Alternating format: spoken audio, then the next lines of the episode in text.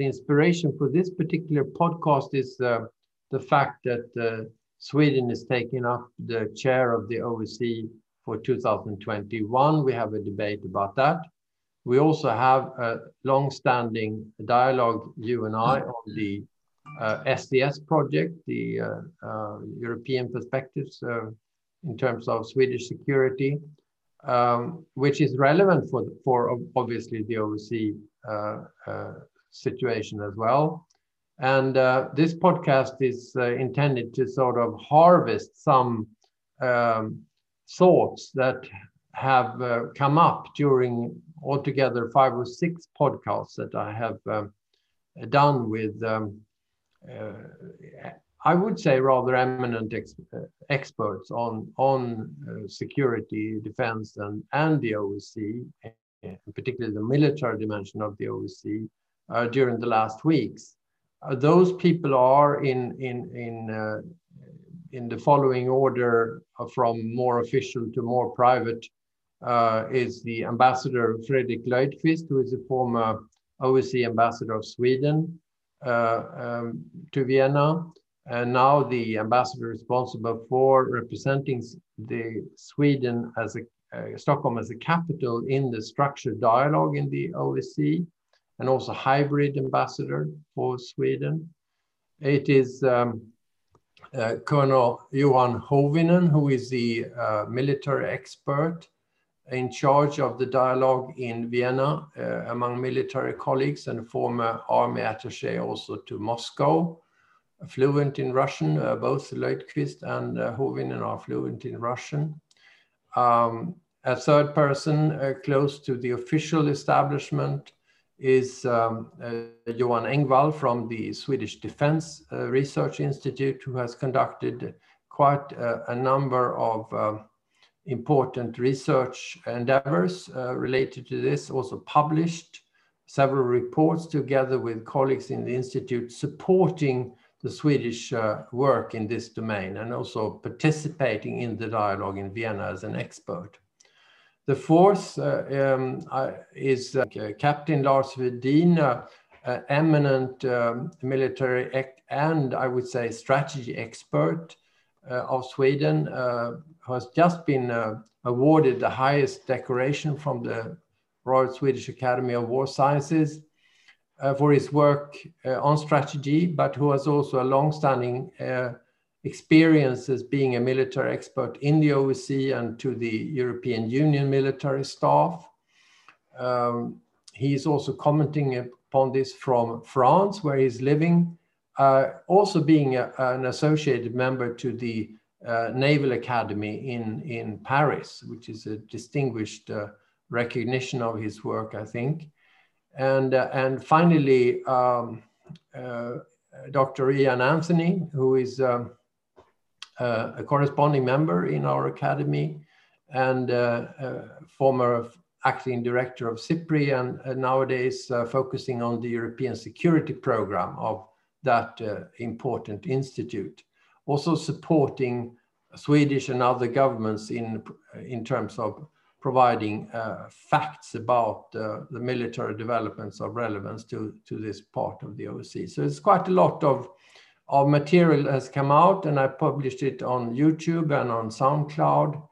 Uh, people can listen it. Unfortunately, it is in Swedish. So this is why maybe this uh, podcast is useful to bring out some of these things in in uh, in the English language, so that other colleagues also uh, outside Sweden can benefit from these thoughts. Um, so maybe you want to say a word yourself about um, how this fits into our discussion in the SES project. Yeah, we're now heading full steam towards our concluding uh, report that is going to uh, set the uh, stage for uh, Sweden as it uh, enters into the next uh, decade uh, based on traditional uh, security policy instincts and uh, traditions, so to speak, in, in the North European context of East West tension and the Swedish traditional policy of neutrality, by the way, from which Sweden has emerged in later years, uh, as everyone knows, to uh, stressing uh, cooperation with Western countries uh, in our neighborhood, but also ultimately uh, the US, uh, and therefore providing a strong transatlantic link which we have always had, but which we welcome officially now more uh, more clearly, more explicitly than perhaps was the case in, in the in the context of the of the uh, of the Cold War. So uh, what we are looking in, into now is to uh, to um, paint a picture of Swedish choices, and then also uh, with a view to being able to recommend uh, action lines that are more than simply the overarching question about whether we should be a mm, part of an alliance, uh, if in, and if so, NATO obviously, and or whether it is uh, sufficient for us to be actively involved in the security development of and developments in Europe. Uh, the point of departure, of course, is increasing uh, question marks pertaining to the transatlantic link in various ways, although uh, there will be another change now as a result of the change from Trump to Biden era uh, policies. But you never know, and uh, in all likelihood, there will be uh, new questions about this as we come closer to the next presidential elections in, in 2024 and the midterm elections before that. So, so we um, we Europeans need to be on guard for all sorts of developments there. At the same time, you still have the old and aspects of a new threats from our neighboring Russia, uh, which is our neighbor in the Baltic Sea region. Uh, and behind uh, Russia, behind in a geographic sense, uh, you have uh, also the emerging um, challenge from China.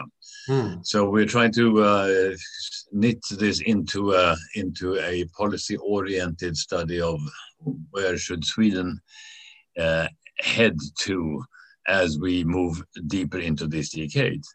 Yeah. And uh, and your studies here, of course, focus now on on aspects within this totality of where are we also as chair of the OSCE in terms of conventional issues of uh, retaliation versus uh, what there is a Norwegian word for it. We we call it uh, confidence building, perhaps. Yeah. Uh, there is always a balance to be struck there. So this is where we are right now. Yeah, and and uh, we have taken uh, we have defined two paradigms in our southern dimension the report, which probably is going to influence also our final uh, final study uh, for next year, uh, which is relevant here. One is the the issue of conflicts. Conflicts that's a very central topic in the OSCE work, both the prevention of conflicts and the management and resolution of conflicts. Um, and the other one is, of course, uh, closely related to that, namely flow security problems of both human, virtual, and material flow security problems, uh, as illustrated by the COVID-19 as a, as a very topical example. And those uh, two perspectives, we have developed uh, our analysis of that in the southern dimension and the OSCE context is a good way to, to visualize the, the same type of um, uh, links between the two paradigms uh, in the east-west or the uh, transatlantic and Eurasian space. We, of course, uh, one drawback for the OSCE format is that China is not part of the OSCE, uh, which uh, is a bit artificial since Japan is a partner, but not not not China. And you, what we find when we look at the SCS perspective uh, in, in, as a project is that it takes a, it, as its point of departure that we have European perspectives on, on, on Swedish security. And, and uh, this is very um, important because obviously our main goal is to prevent war on Swedish soil. We would like to take up defense in depth.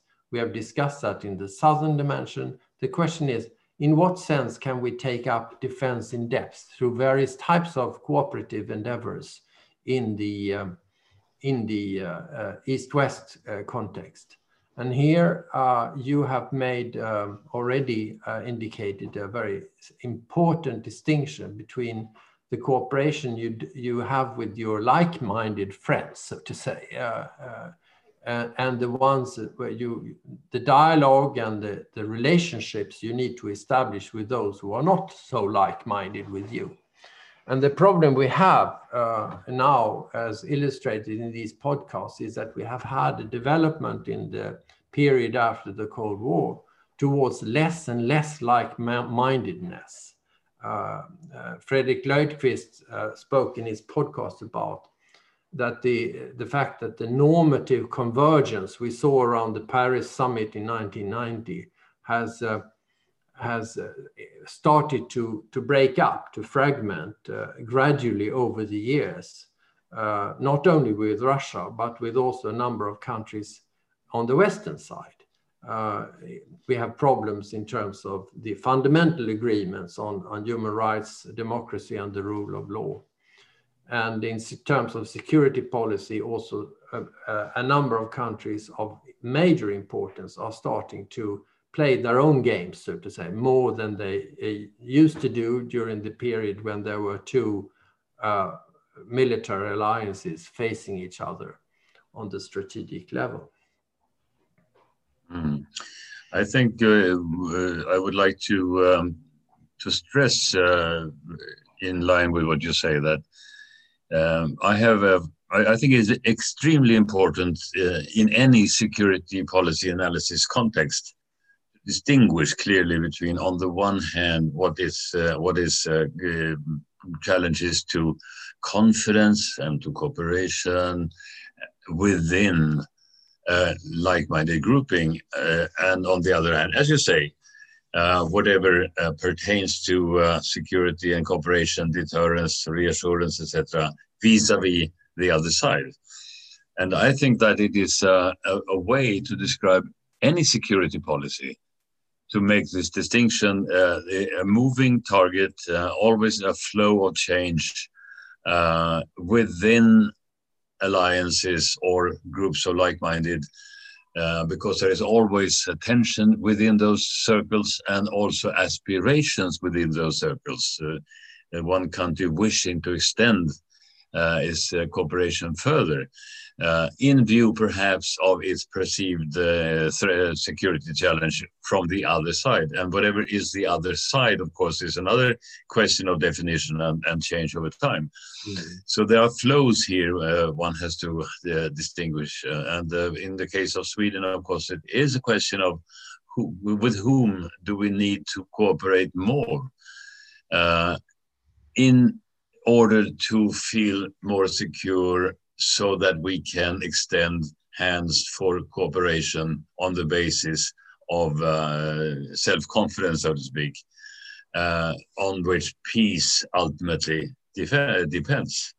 Yeah. So these are key issues, uh, as you say, and uh, you can study the the uh, history of uh, how things became what they are now, precisely in these terms. I, I think that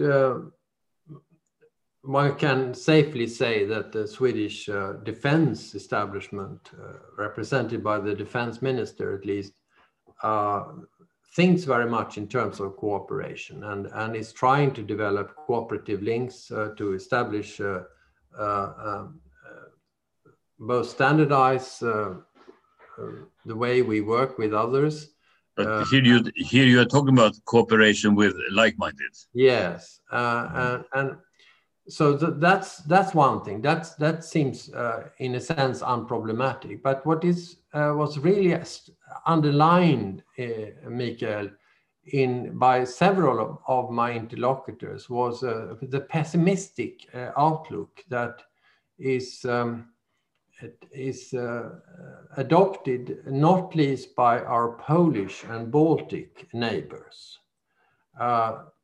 almost giving up hope about being able to establish a normative, uh, uh, re-establish a normative convergence with the, with the Russia and, uh, and some countries in the, in, in the East, uh, even for the medium term future. So um, it is going to be a challenge, of course, already in the OSCE context, but also in the EU context, and obviously in the in the in the NATO context, also given Turkey, to find a way forward to get this balance between um, not only uh, deterrence and reassurance among friends, but also how you deal with uh, with the relations with uh, with Russia for the future. How can you reach a joint posture on this? We can note that, for instance, uh, Poland is succeeding Sweden as chair of the OSCE in 2022. So these are discussions that clearly will have to uh, be uh, uh, undertaken already now when Poland is entering the troika of the OSCE leadership. There, I think you should add two things, uh, Lars-Erik. Uh, one is that uh, we should always uh, keep in mind that uh, now we are having, we as Sweden, uh, taking up the, the presidency of the OSCE, and uh, in a couple of years we are succeeding current presidency of the EU, Germany. There are some in between countries as chair of the of the European Union or presidency rather. Uh, so it gives gives us a, a, sequencing of platforms here for conducting policies. Plus, uh, one more thing: uh, when you mention Poland, uh, you you always have also, also have to remind that Poles may be pessimistic on on whether how meaningful it is to try to reassure or to keep some element of convergence normatively with Russia. But Poles at the same time are pessimistic, it seems, uh, concerning value community within the EU. Exactly. Uh, and this uh, in itself is a reminder of the multidimensionality of security in Europe. And that's why it was so important for us to deal with the southern dimension now, because you have the simultaneous uh, simultaneously working dimensions, uh, which uh, tends to complicate things in terms of reassurance and, and deterrence. Yeah, and, and the, the, the, strange thing is, and we discussed that in several of the podcasts as well, that when we worry about the lack of normative convergence with Russia, we are also worried about the lack of normative convergence with Poland and Hungary. Within the EU, yes. Within the EU. Yes. And of course, it is the problem in NATO that there, there is also the Turkish uh, element there. Mm. Um, so that's uh, that's one dimension that we discuss quite, uh, and, and that set the stage for a, also a rather pessimistic conclusion that as long as we don't uh, settle the score on Crimea as being one of the most the violation of one of the most fundamental principles of the Helsinki Final Act, the mm. respect for territorial integrity and sovereignty and so forth. Uh, it's very, very difficult to continue to develop uh, uh, negotiations or, or even preserve agreements, political and legal, uh, legally binding agreements such as the CFE Treaty, the Open Skies Treaty, the Vienna Document, uh, the mm. political military code of conduct, and all these very important documents in the political military basket of the OSCE. It's very difficult to maintain them. And, and if, if you allow me, I will then immediately add another complication, which several of, uh, of, of uh, my interlocutors stressed, that whereas we in the 80s saw possibilities to develop militarily significant and verifiable measures that could be the subject of arms control and even disarmament, including based on inspection on the ground and aerial surveillance and so on.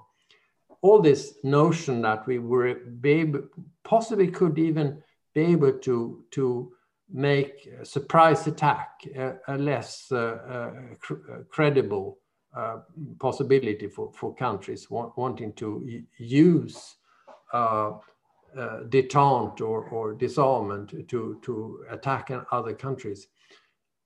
uh, several people have said that we don't we don't have the same military technological situation now as we had then.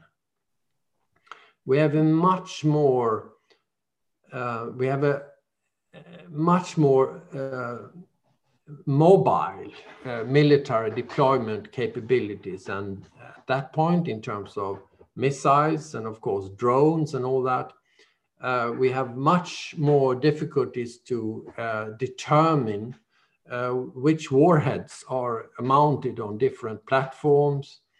Um, many uh, countries stress the importance of unpredictability today than was the case in the in the 80s when when the western countries led by the united states stressed the need for transparency and predictability with one important exception of course as regards the united states the US never accepted that naval movements should be subject of CSBMs or, or confidence and security building measures and any kind of restrictions. But, but now in the West as well, the notion that predict, unpredictability is an asset is gaining ground, and not least uh, in the words of, of President Trump, of course. And all this makes um, the notion that we would be able to negotiate and agree on further on further militarily significant and, and, and verifiable confidence and security building measures, let alone arms control measures, seem more and more difficult. So you have this combination of the problem with the normative basis for the whole thing in terms of respect for the principles from the Helsinki Final Act, and the, the, military technological development, which makes it also very, very a tall order, so to say, to, to agree on these things. Plus, it's a rather uh, pessimistic view. Plus the fact that uh, technical developments have uh, uh, have affected also other areas of uh, power projection than purely military ones. Uh, in case, which seems more more unlikely now with Biden Biden uh, taking up the reins in the U.S. But still, he too is faced with the uh, the uh, expiration of the START II treaty already in February. And in case that were not to be prolonged, pending new negotiations of some sort, uh, you uh, you will have a treaty treatyless uh, uh, situation altogether after INF and uh, now uh, Open Skies and all those the Trump administration anti uh, international restrictions uh, on the America First policies, and that Lars Erik I think is so basic to any prospects of dealing with the smaller factors of security, smaller yeah. in in terms of than the overall nuclear deterrence structure uh, and of course, you have a trend where, where the distinction between the nuclear and, and non-nuclear or conventional dimensions is also superseded by technical developments so that uh, uh, launch or, or, yield is less important because you have precision uh, missile technology, etc., etc. But you need to re-establish a climate of confidence sufficient for entering into new negotiations in the nuclear field and then to provide for for the for follow-ups in other policy areas. Yeah, and um, of course, um, when you and I met uh, briefly uh, uh in Madrid, when you were a CSCE no negotiator in 1983. Um, uh, we were at a position when there were no nuclear negotiations going on uh, at all. The, it was a standstill and the Stockholm conference uh, creating a, a, forum to discuss the CSBM was a sort of a surrogate uh, possibility for people to, to maintain contacts. This mm. started a, a long period, which is still there, the, uh, meaning that um, the West in particular never accepted uh, to discuss nuclear issues in, in, in the OSCE. And the Russians uh, also until today maintain that real nuclear issues can only be discussed bilaterally with the United States. So, so, so the nuclear issue is formally outside the OSCE, but I would agree with you that it's a, it's a basic fact that the nuclear issue sets the stage for what is possible also to agree on in the OSCE context. And uh, it's um, symptomatic, I think, in, in a way that when we worry about this from the Swedish perspective, what to do about the nuclear issues and what to do about the conventional military issues, we get closer to uh, the one major country which has been a close neighbor to us in, in both geographic and other terms for, for in, in the last years, more more and more visibly with Brexit and so on, UK be, becoming more distant in a way, transatlantic link becoming more questioned, is Germany. So what you have are two parallel uh, Swedish initiatives. Uh, one to to develop a cooperation with Germany on the Stepping Stones initiative on the nuclear level to see what one can do there to, to maintain uh, or re-establish dialogue uh, wherever there still is no consensus of the basis for the negotiations even or the dialogue. And similarly on the OSCE level, we have the so-called structural dialogue. And we discussed in the in the podcast um, uh, with several of the, the, colleagues that the fact that after Crimea, the German government, uh, represented not only by Chancellor Merkel, but also by the current uh, president, uh, uh, Steinmeier, who was then foreign minister, thought now we have to do something in the OSCE context to come back to a dialogue with the, with the East. And um, they tried a lot, number of different possibilities. They had this uh, eminent group of experts led by Wolfgang Ischinger uh, and uh, with uh, Robert Cooper. Sir Robert Cooper, as one of the main drafters, you know, did a, a, very thorough analysis of the possibilities to move forward. And the only thing that was really left of that discussion in the end was the so-called structural dialogue, which is uh, which is not really uh, what I would call a walk in the woods. It's a more of a sterile uh, meeting of uh, hundreds of people sitting listening to to presentations from the podium of someone from the east, someone from the west. And, um, and the question is, how do you go further on that uh, line now? And there, um, uh, Germany is discussing, I think, uh, very closely with uh, a number of partners, including with France. Can, can one do something also in the OSCE context here, which the Swedes will have to pick up? Uh, on this, I didn't hear very much optimism, actually, uh, to, be, to be honest. Uh, I, I found that it was it was it has been uh, and it's been discussed during the uh, SIPRI security days. You can hear Wolfgang Ischinger himself discuss it with Jan Elias on the on the on, and there have been several other conferences, uh, uh, virtual conferences on this in the last uh, weeks that indicate that this is not really as uh, easy to move forward on that level either. Mm. Uh, we'll see what the what the Biden regime can do now to change this, but there is still the, the Putin regime in Russia and the Xi Jinping's uh, regime type in China. What will it cost the West to try to force uh, Russia out of Crimea? So, um, so I'm pointing, uh, stressing in line with what you say, to the reasons now for pessimism on the smaller issues pending resolution to the bigger issues. Yeah. I mean, I, I, I heard uh, testimonies about what uh, what the uh, what the discussions in Vienna look like uh, nowadays. Mm. I'm almost 10 years away from Vienna since I left in 2011, and and and it's really uh, what you have is is a discussion in the Forum for Security Cooperation introduced by Ukraine about the situation in Ukraine and with Crimea.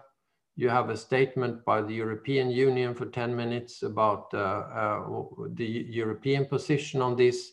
You have an American statement. You have a Canadian statement, you have a UK statement, and then Russia comes back in the end and says, whatever you do, don't even think about the possibility to change the status of Crimea. Crimea is a part of the Russian Federation with Sevastopol, not, and this is not up for the discussion. So, um, uh, so that's one uh, one thing. And the question is then uh, to again refer to several of the podcast uh, messages there is that who has time on his side in this development that we are talking about now? And can dialogue help to clarify uh, this issue? Um, Ian Anthony, for instance, stressed the fact that the West believes itself, and it can be proven probably through SIPRI data, to be massively uh, um, super, superior on the global level in military capacity terms. Uh, uh, uh United States has an overwhelming military expenditure, of course, and even if it, you know, whatever you, you say about that, there is no comparison with between the Russian military capabilities with the um, the Western global ones, and and uh, and now of course both China and, and India have overtaken Russia in terms of military expenditures. So, but on the regional level, Russia has thought for some time that it had time on its side. It could use uh, the um, use the unwillingness of Western governments to really invest into defense, uh, more burden sharing, uh, in order to improve its capacity in relation to the to to the to the regional arena, so to the regional theater, theater in Europe. But Ian Anthony noted now that there are 30 countries in the West cooperating to beef up their defense capabilities. And this is giving this uh, work uh, together in NATO mainly is, is producing results, which will be increasingly difficult for Russia with its difficulties in terms of demography, dependence on, on, on uh, oil and so on. It will be increasingly difficult over time for Russia to, uh, to, to be on par with the uh, Western developments of, of capacity. So again, compare with the early 80s. Yeah. So so uh, time is not on the Russian side, and I think that's one of the most primary messages in this structured dialogue that we are likely to see. That uh, don't believe that time is on your side. And the second point is probably that Russia has, of course, for at least 10, almost 20 years, been advocating the notion that uh, the OSCE should sort of promulgate and codify the existence of two separate security systems in Europe. One uh, under the leadership of Russia, and one under the leadership of NATO and the EU. And these two, there should be a European security treaty in the framework of the OSCE, legally binding, which would sort of uh, tell NATO not to enlarge, EU not to enlarge to, to the east, and uh, to give, uh, to, to recognize the Russian sphere of influence in the east. And of course, uh, Russia has uh, tried to test the limits of this, including in the Baltic Sea. We have all the issue of incidents and so on. and also here, uh, I, I, think that the West will, uh, will certainly uh, pursue a policy of trying constantly to remind Russia that this is a no-go policy, and it's not going to happen. There is not going to be a recognition of in, uh, spheres of influence in that in that sense. Uh, and in particular, this is going to be the position of some countries uh, like Poland and the Baltic states that don't don't ever try to put us back, so to say, where we were 30 years ago um, in, in, in your sphere of influence. Mm. What, uh, what the West is going to do uh, in order to make this absolutely clear is, however, not so obvious. Mm. Um, again, I, I, think it's uh, very rewarding uh, intellectually to compare with the early 80s because then, then too, the, the then Soviet Union was pushing for a European Security Conference. Uh, I remember that very vividly because they were very interested in, in having the neutrals and non-aligned at the time being the agents uh, of uh, persuasion of the West uh, for that idea. In the end, uh, uh, it didn't happen. It became instead going back to or, or following up on the Helsinki Accords and then creating the or pursuing the CSCE which later through the uh, conferences in, in Madrid first and where I was, and then in Stockholm, uh, which created the OSCE, uh, based on uh, compromise.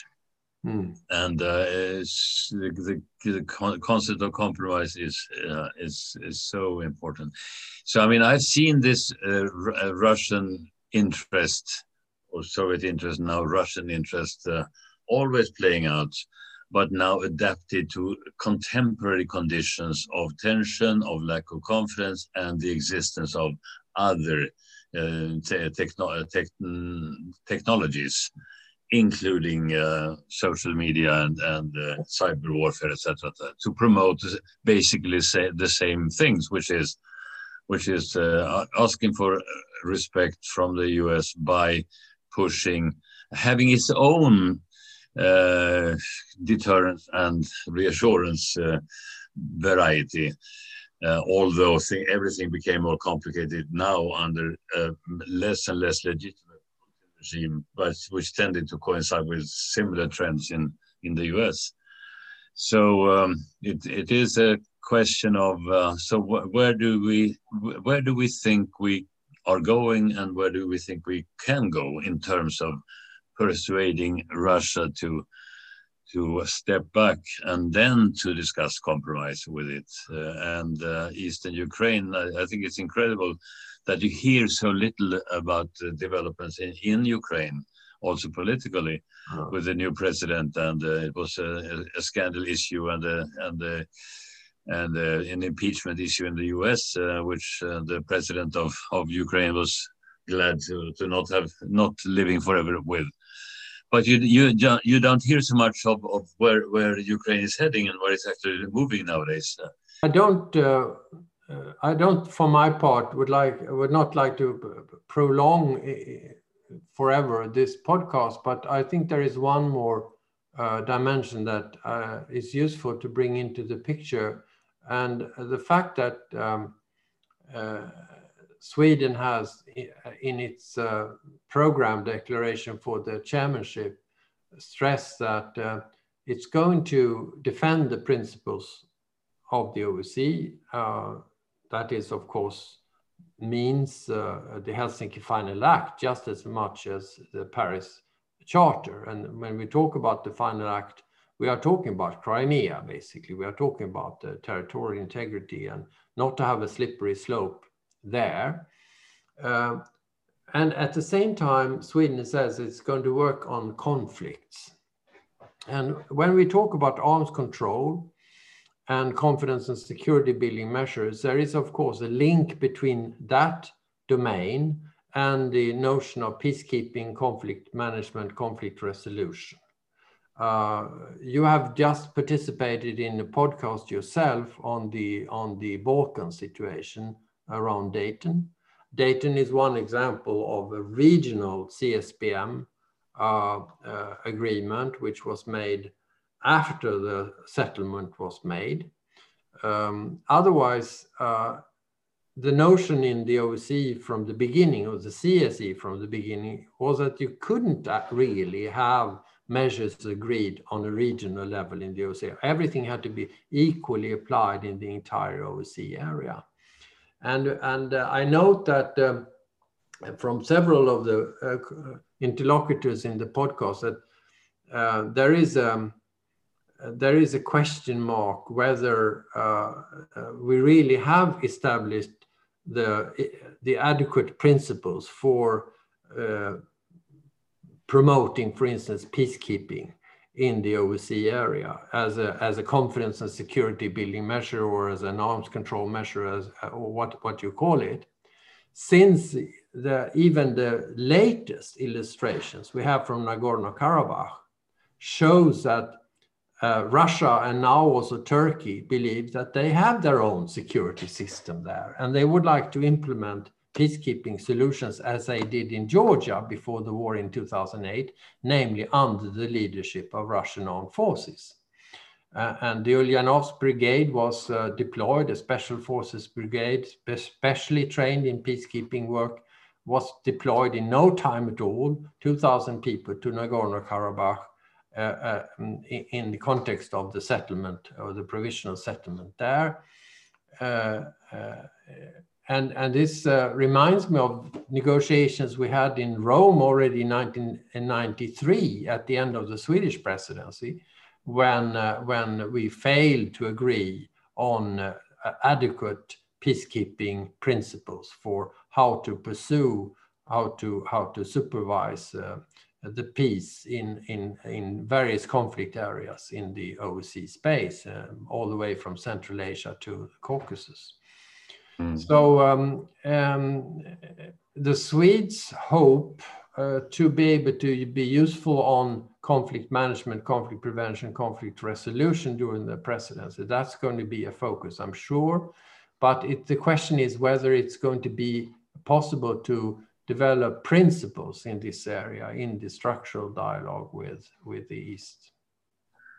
The peace in, in uh, Nagorno-Karabakh in 92-93 reflected, reflected Russia-supported Armenian gains. Mm. And of course, peace depended uh, ever since on, on whether uh, and to what extent uh, Azerbaijan would be able and willing to push for, for re redressing that uh, perceived well, imbalance. Willing, so they were, willing they were probably. yeah, well, we, we've seen that. Willing but and not able. able. But not able, yeah. Well, before no, but now yes. But with but with Turkish support this time. It was a seem seemed to me at least over the decades uh, because I was involved also in the mid '90s on this. Mm. Uh, only a matter of time. Uh, mm before uh, Azerbaijan was trying all the time to build up a capacity to redress the situation. So now, I mean, uh, uh, we have, I've been trying to brief you uh, and those who might listen or watch this uh, about the podcast that I've been uh, conducting with these, these experts. I'm sure several of them would have liked to be more optimistic in their outlook uh, when it comes to negotiations, uh, the main problem is, of course, that uh, we saw already in the Stockholm conference when we started with CSBM negotiations that uh, the Warsaw Pact uh, took its position, NATO took its position, and they both expected somewhere uh, to end up in the middle between themselves, which they did actually in terms of, of the, the final outcome in relation to the initial proposals. But here it's almost impossible to, to proceed like that because uh, there is no way that, uh, that uh, the West can accept, uh, in my view, uh, e e budging away from the, from the fundamental principles of the Helsinki Final Act and so forth. Accepting new compromise. Yeah. yeah. Uh, we had this situation in, in Astana at the OSCE summit in 2010 when I was the EU ambassador, where we were absolutely insisting on the EU side that uh, it's a well, take it to leave it situation, basically. Either you stick to the principles, the acquis of the OSCE, or there is no agreement at all. So there is very little room for maneuver on the fundamental principles. And that makes it very, very difficult to move ahead at the current time. Mm. Uh, what you can do on dialogue is, of course, to establish uh, um, some sort of networking capability to understand the positions of the other side uh, and to in, in, increase uh, communication. And, and I know that it's a French stated position, it's a German stated position, that things cannot be worse than they were during the Cold War, when they could speak to each other after a war in some way. There was a possibility. And now everyone is, of course, waiting to see what the Biden administration will do about this. I've heard some uh, statements uh, off the record in various Zoom conferences in the last weeks that, of course, the Biden administration will see what it can do. But I also heard cautioning statements saying that they are not going to do much unless the European countries like Germany, like France, and others are going to uh, show um, a, a, considerable willingness to act to support uh, possible American initiatives in this area. And clearly, uh, there is a possibility that Sweden may play a role here. Um, uh, it's not unimportant. It's probably not, as you already indicated, to be seen in a 12 month perspective. It's probably also going to have to be seen in the context of the upcoming Swedish chairmanship of the uh, Council of Ministers in the EU in 2023. So uh, I would also, as you did already, caution against too short time perspectives in this context. Mm. I would add to this, uh, uh Lars-Erik, that uh, it strikes me as, as interesting that if, when you compare to the uh, early days of uh, Helsinki, Madrid, uh, Stockholm, Vienna, uh, then, as I said before, it was based on an element of stability, which was making an element of uh, confidence possible, which in turn, set us, you had this positive spiral and now you don't have that any longer, uh, and then therefore you have to deal with the negative spiral, uh, vicious circle in a way which needs to be stopped. Uh, but there is another difference uh, between uh, now and then, uh, which is the the intermediary activities of the grouping of neutrals and non-aligned states. Mm. which uh, I was myself very much involved in that in the early stages of drafting the mandate for the Stockholm conference. Uh, to see that this is uh, here is the western very sterile position, and here is the uh, eastern position, and then uh, a willingness and ex an expectation for the for the Swiss and the Swedes and the Finns and Austrians and others uh, with some backing from from then Yugoslavia before it went down the drain and the small country to be the ones doing the busy work of a, go-between. And there is there is no go-between uh, in a similar way now.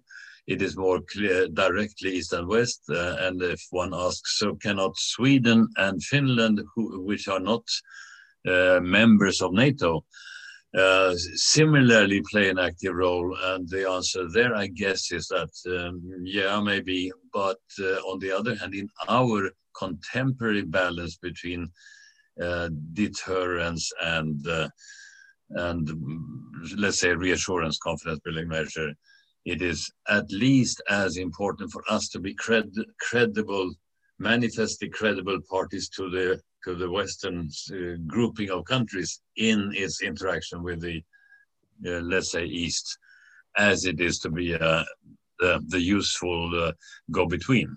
So um, one has to be realistic about the, these things as well. But for me, it all ends up in whether there can be and whether there's an interest in in compromise. And um, I would state it as uh, an in, indispensable position to say no, that we cannot compromise on our core core values and our the core principles of the hitherto um, kinds of, of relationships that we built, but we built them in more favorable conditions, and now we have more unfavorable conditions. And then the question will arise: What is the price for peace longer term? Uh, and this is uh, this is unknown territory because we've never been in this uh, entering back from the post Cold War era to the post post Cold War era, which we are now. And here, of course, Sweden is a small party, and the OSCE is a small forum compared to other uh, that pertain to the basics of uh, of nuclear balance. I would say. No, I mean, I, I wrote a small paper uh, a couple of weeks ago for a small group of people about uh, various options. Uh, one could look at, the chair of an organization like this in two, three, on three levels, basically. One is the uh, very important role the Swedish chair has in, in muddling through, so to say, just to help to solve the current institutional crisis of the, of the organization, to uh, manage uh, uh, the budget issues uh, the, so that the institutions can continue to function and the missions can stay in place and so on. Um, there is also a more defensive posture, as you just indicated. I mean, we basically are in a damage limitation situation. We had an agreement on something in the beginning of the 90s, which was precious and needs to be protected as far as possible. The third option, I heard a Russian voice very recently, is uh, the more ambitious one for the future, uh, looking for yet another summit of, of the OSCE. It may be in five years, so maybe at the, at the time of the Helsinki 50th anniversary uh, in 2025 or something like that. Again, I would, I would be uh, cautioned very much uh, uh, setting such a goal without uh, having the conditions in place for something important to, be agreed on, so to say. Otherwise, you might very much uh, have the risk of uh, seeing a reaffirmation of earlier commitments in reality uh, um, lowering uh, the, the agreements, uh, the value and standing of the agreements that you had in those. Mm. So, so in, in my view, um, muddling through and uh, damage limitation as a posture is not a bad one for the Swedish chair. Mm let me then add only to say that it's also, uh, but I share your view on this, this threefold distinction very much. Uh, it's also a question of uh, who will decide when, what will be the most relevant uh, platform for discussion on these things. Yes, we have the OSCE, fine, um, but maybe it has its shortcomings. Is that uh, if there is no real discussion on these real questions, taking place or uh, parties being willing to conduct it there, does it necessarily mean that therefore there can be no such uh, talks at all? Mm. I think that uh, we have to look now uh, before the uh, end of the uh, of the expiry of the START two as an important criterion because that is a must do for for the Biden uh, administration to to take a stand on whether to prolong it or not, mm. and that will uh, the prerequisite for a for a rational decision on that will have to be to link it in own talks with the uh, with the new administration involved fully of what what about the other issues yeah. What about what about the, uh, Iran? What about what about uh, INF? What about um, Open Skies?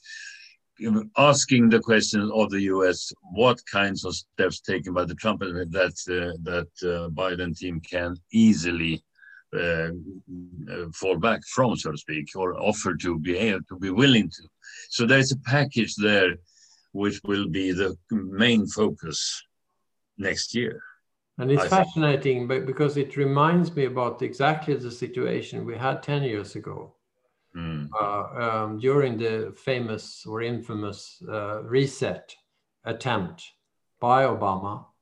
Uh, Medvedev still being president of the Russian Federation. Mm. We had a summit in Astana where I was together with uh, prominent American uh, negotiators. Uh, and at the same time, there were nuclear negotiations with Russia bilaterally on the New START.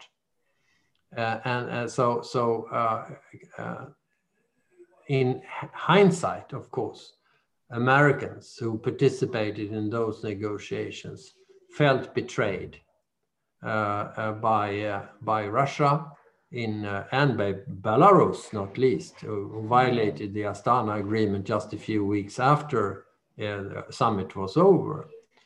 Uh, and I think many people will be careful not to be betrayed once more uh, on these, uh, uh, on uh, trying to move ahead with new agreements on principles.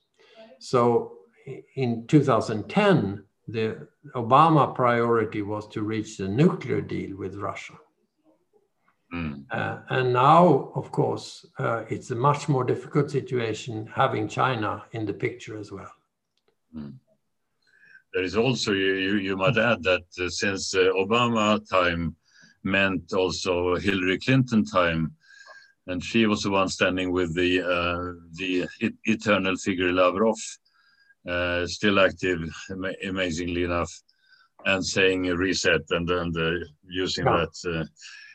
Uh, but rather, rather soon afterwards, of course, she was the one um, openly supporting the uh, the street protests against Putin yeah. in 2012, which uh, created a sort of special hatred for her from him, and then therefore support of Trump in the uh, presidential. So you have the the political side of this uh, this vicious circle, step by step. Uh, somehow explaining the hardening of positions and also the sterility of the relations uh, from mm. dating back from that time. And Hillary Clinton, of course, represents uh, uh an image of the United States in Moscow, mm. which is um, just as Russians don't underestimate the importance of NATO, they don't underestimate the importance of the European Union. Mm. And they certainly don't underestimate the, the efforts made by, by American administrations, uh, symbolized by Hillary Clinton as Secretary of State, to do what the Russians fear most, namely to, to destabilize not only the Russian society from within, but also to destabilize areas that are potentially friends of Russia. Mm. Uh, around the world, the, the so-called colored revolutions, uh, mm. as has been discussed, for instance, by Oscar Jonsson in his dissertation that we have discussed fairly often in, in, our, in our earlier podcasts.